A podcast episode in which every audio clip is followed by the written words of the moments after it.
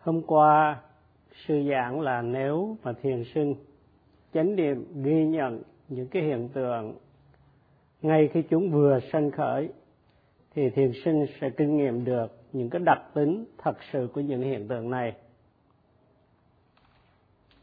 Thì khi, mỗi khi mà thiền sinh mà kinh nghiệm được những cái đặc tính của các cái hiện tượng danh sắc, thì bát chánh đạo đều có mặt và bát chánh đạo là cái con đường mà đưa cái người hành giả thẳng đến niết bàn. Khi mà hành thiền với những cái chi của bát chánh đạo hiện diện, thì tâm sẽ rất là vững mạnh, sẵn sàng ghi nhận các cái hiện tượng danh sắc ngay khi chúng vừa sanh khởi. Và nhờ vậy sẽ thấy được những cái sự thật về đặc tính, về những cái đặc tính của đối tượng, có nghĩa là thấy cái sự thật về cái diệu đế thứ nhất là khổ đế. Nếu mà thiền sinh khi ghi nhận các hiện tượng danh sắc, chính xác và hiệu quả, thì khi vào trình pháp, có thể trình bày kinh nghiệm thực tập của mình một cách rõ ràng đến với thiền sư. Nếu mà vị thiền sư hỏi thiền sinh là có ghi nhận được cái chuyển động phòng xẹp của bụng một cách có hiệu quả chính xác hay không? Và thiền sinh mà ghi nhận có hiệu quả thì sẽ diễn tả một cách rõ ràng, đầy đủ cái đề mục cũng như sự ghi nhận của mình cùng với những cái kinh nghiệm mà mình có được trong khi mình ghi nhận cái đề mục như vậy chẳng hạn như đối với sự phòng xẹp của bụng, thì từ người thiền sinh có thể nói cho thiền sư biết những cái đặc tính như căng, cứng, chuyển động trong cái chuyển động phòng xẹp của bụng. Nếu mà thiền sinh không thể ghi nhận vì tâm ghi nhận của mình, nó không theo sát cái đề mục, tức là không có song hành với đề mục, thì không thể trình bày một cách rõ ràng được. Và nếu mà cái chuyện mà không theo sát, không chuyển động, thì cái chuyện gì nó xảy ra ngay lúc đó thì thiền sinh cũng phải cố gắng nói cho thiền sư biết. Chẳng hạn như khi mà không theo dõi bởi vì do có suy nghĩ hoặc là đau, ngứa, nhức đã làm cái tâm nó không có theo dõi được cái đề mục, thì thiền sinh cũng phải trình bày cho thiền sư một cách rõ ràng. Chẳng hạn như thiền sinh có nói có thể nói là khi mà suy nghĩ xảy ra thì thiền sinh có ghi nhận cái sự suy nghĩ không? Và khi suy, ghi nhận cái sự suy nghĩ như thế thì thiền sinh kinh nghiệm chuyện gì đối với sự suy nghĩ? Chẳng hạn như suy nghĩ khi được ghi nhận thì nó biến đi. Hoặc là khi bị cơn đau nhức thiền sinh khởi thiền sinh không có theo dõi đề mục chính nữa, mà theo những cái cơn đau nhức này thì thiền sinh kinh nghiệm như thế nào đối với cơn đau hoặc là nhức như vậy thiền sinh có thể diễn tả về kinh nghiệm thực tập của mình đối với những đề mục chính đối với đề mục chính và những đề mục phụ một cách chi tiết rõ ràng để thiền sinh tập một cách nghiêm chỉnh. Còn nếu thiền sinh mà không có lắng nghe sự chỉ dẫn và không có nỗ lực hành thiền, thì chắc chắn là vào trình pháp sẽ không có thể trình bày cái sự thực tập của mình một cách rõ ràng được. Thiền sinh phải trình bày cho được cái đề mục của mình cách ghi nhận cùng kinh nghiệm à, thực tập. Cho nên thiền sinh à, muốn ghi nhận một cách có hiệu quả thì phải nỗ lòng hết lòng trong cái sự thực tập của mình. Hôm qua sư giải thích là tâm ghi nhận cần phải đánh trúng ngay đề mục. Có nghĩa là chưa đưa tới một cách trực tiếp đến đề mục vô chụp lấy đề mục. Và ghi nhận ngay cái đề mục trong khi cái đề mục vừa đang vừa sanh khởi. Thì làm được như vậy thì cái người mà hành giả đó có thể khám phá hay là kinh nghiệm được những cái đặc tính mà trước đây nó ẩn giấu. Đặc tính của đề mục trước đây nó được ẩn giấu đối với những cái tâm thông thường của mình. Nếu mà tâm ghi nhận sự phòng, thì hành giả sẽ kinh nghiệm được sự căng, cứng, chuyển động. Hay là bất cứ một đối tượng nào sân khởi, tâm ghi nhận ngay cái đối tượng đó thì sẽ khám phá cái đặc tính thật sự của cái hiện tượng đó. Và khi mà khám phá được đặc tính thì tâm không còn nghi ngờ hay là không còn tà kiến nữa. Cũng giống như khi mà ánh sáng đến thì bóng đêm nó tan biến đi. Khi cái tuệ giác đến thì vô minh hay tà kiến sẽ biến mất. Và nhờ vậy thiền sinh và nhờ kinh nghiệm thiền sinh có thể trình bày đến thiền sư ờ, những cái sự thực tập của mình và những kết quả mà mình ờ, thâu gặt hái được khi mà tâm được vuông bồi một cách mạnh mẽ một cách có hiệu quả qua thiền tập thì sẽ khám phá được nhận những đặc tính của những cái hiện tượng danh sắc sinh khởi. Khi ghi nhận với chánh niệm vững vàng tuệ giác chắc chắn sẽ phát sinh vô minh và tà kiến sẽ không còn nữa, sẽ biến mất. Nếu không thì phiền não sanh khởi. Những cái đối tượng mà thiền sinh những cái đối tượng sanh khởi qua sáu cửa giác quan mà thiền sinh không ghi nhận thì sẽ không bao giờ kinh nghiệm được bản chất của những hiện tượng này. Và chúng sẽ trở thành một mảnh đất phì nhiêu của phiền não.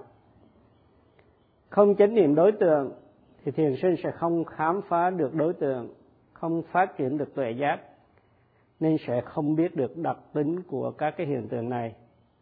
Để mà khám phá thì thiền sinh phải ghi nhận đối tượng ngay lúc chúng vừa sanh khởi, ghi nhận liên tục và chính xác những cái đối tượng nào sanh khởi qua sáu cửa giác quan. Khi như, khi mình thấy, nghe, ngửi, nếm, đụng chạm và suy nghĩ.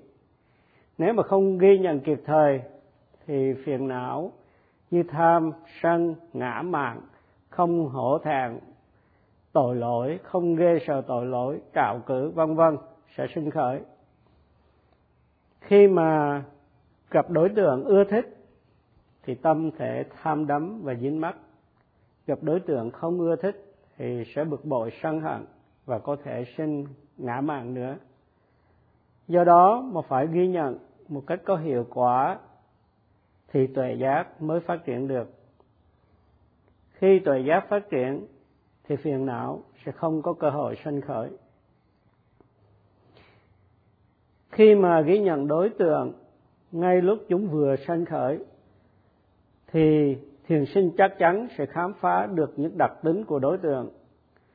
Thiền sinh ghi nhận phòng xẹp một cách nỗ lực, hiệu quả, thì hôn trầm, lười biếng, không thể xảy ra. Tâm ghi nhận không rời đề mục, một khi mà mình có sự tinh tấn, nỗ lực và vô minh cùng tà kiến sẽ không có cơ hội sanh khởi. Khi mà mọi đối tượng sanh khởi được tâm ghi nhận, thì những cái đối tượng này sẽ là một cái thửa vườn sanh tốt của tuệ giác. Những cái tuệ giác như tuệ phân biệt danh sắc, tuệ thấy được cái tương quan nhân quả hoặc là tuệ thấu đạt thấy vô thường, khổ và vô ngã. Nếu mà đối tượng không được thiền sinh chánh niệm ghi nhận, thì những cái đối tượng này như đã được nói sẽ là một mảnh đất phì nhiêu cho phiền não. Còn nếu mà được ghi nhận, thì nó sẽ là một khu vườn xanh tốt cho tuệ giác.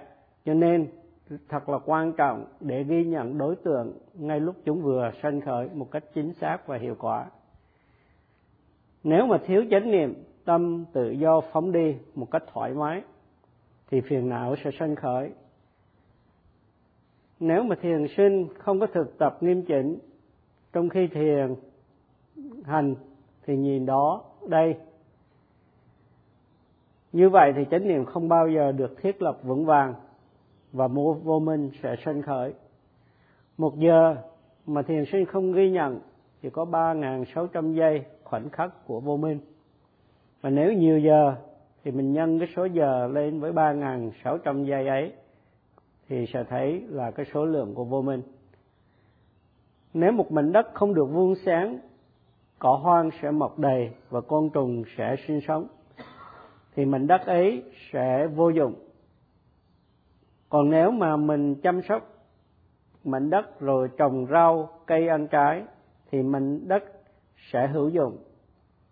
Còn nếu mình trồng những cái cây lớn nữa, thì mảnh đất sẽ có nhiều bóng mát. Và mảnh đất rất là hữu dụng. Tương tự như vậy, nếu con người không biết sử dụng đời sống của mình, thì cái cuộc đời nó không có giá trị.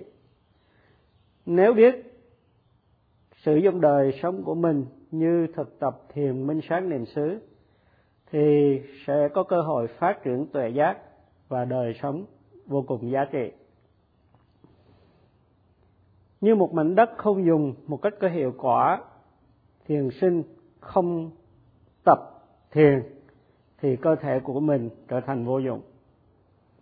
Khi có một mảnh đất và biết cách sử dụng thì sở hữu chủ là một người biết tận dụng những gì mình có. Và thiền sinh là người mà tận dụng được cái cơ thể của mình trong cái sự thực tập thiền minh sát. Khi thực tập thiền minh sát niệm xứ, thì mình sẽ vun bồi được chánh niệm. Tâm có sự ghê sợ tội lỗi và hổ thẹn tội lỗi, nên phát triển được tâm vô tham, vô sân cùng với những cái tình quan tâm, tức là những tâm đẹp đẽ khác. Tập một cách tinh tấn thì tuệ giác sẽ phát triển, tâm thuần thục, có sức mạnh để đối trị, đối kháng lại với những khó khăn trong cuộc đời và nhờ thế cái kiếp sống của mình được trọn vẹn. Tập thiền minh sát niệm xứ thường sinh nên có mục đích phát triển tuệ giác như là tuệ giác phân biệt danh sắc tuệ về tương quan nhân quả hay tuệ thấu đạt là vô hiểu, vô thường, khổ và vô ngã. Khi mà thuyền sinh đạt đến cái tuệ giác thấu đạt, hiểu được ba cái đặc tính phổ thông của mọi hiện tượng danh sắc là vô thường, khổ và vô ngã, thì thuyền sinh đã bước vào lĩnh vực của tuệ giác minh sát. Khi mà tuệ giác minh sát chín mùi thì thiền sinh đạt được cái đạo tâm và chứng ngộ niết bàn và thành tựu chân trí. Để được như vậy, thiền sinh nên nuôi dưỡng tâm của mình qua sự giữ giới cho trọn vẹn, nghe pháp, thảo luận về giáo pháp và cách hành thiền, tập khi thiền chỉ hay thiền vắng lặng và thiền minh sát như vậy có năm yếu tố để mà thiền sinh theo đó nuôi dưỡng tâm mình cho vững mạnh. Và để hiểu cách nuôi dưỡng tâm hay là vuông bồi tâm linh thì chú giải đưa một cái ví dụ về việc trồng cây xoài.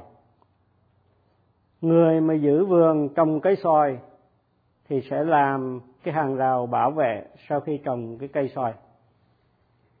Để à, con người và thú không có đạp, chết cây.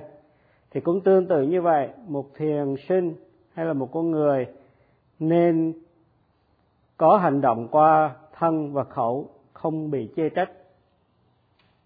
Và muốn được như vậy thì phải giữ giới, tối thiểu là ngũ giới và có thể giữ tám giới.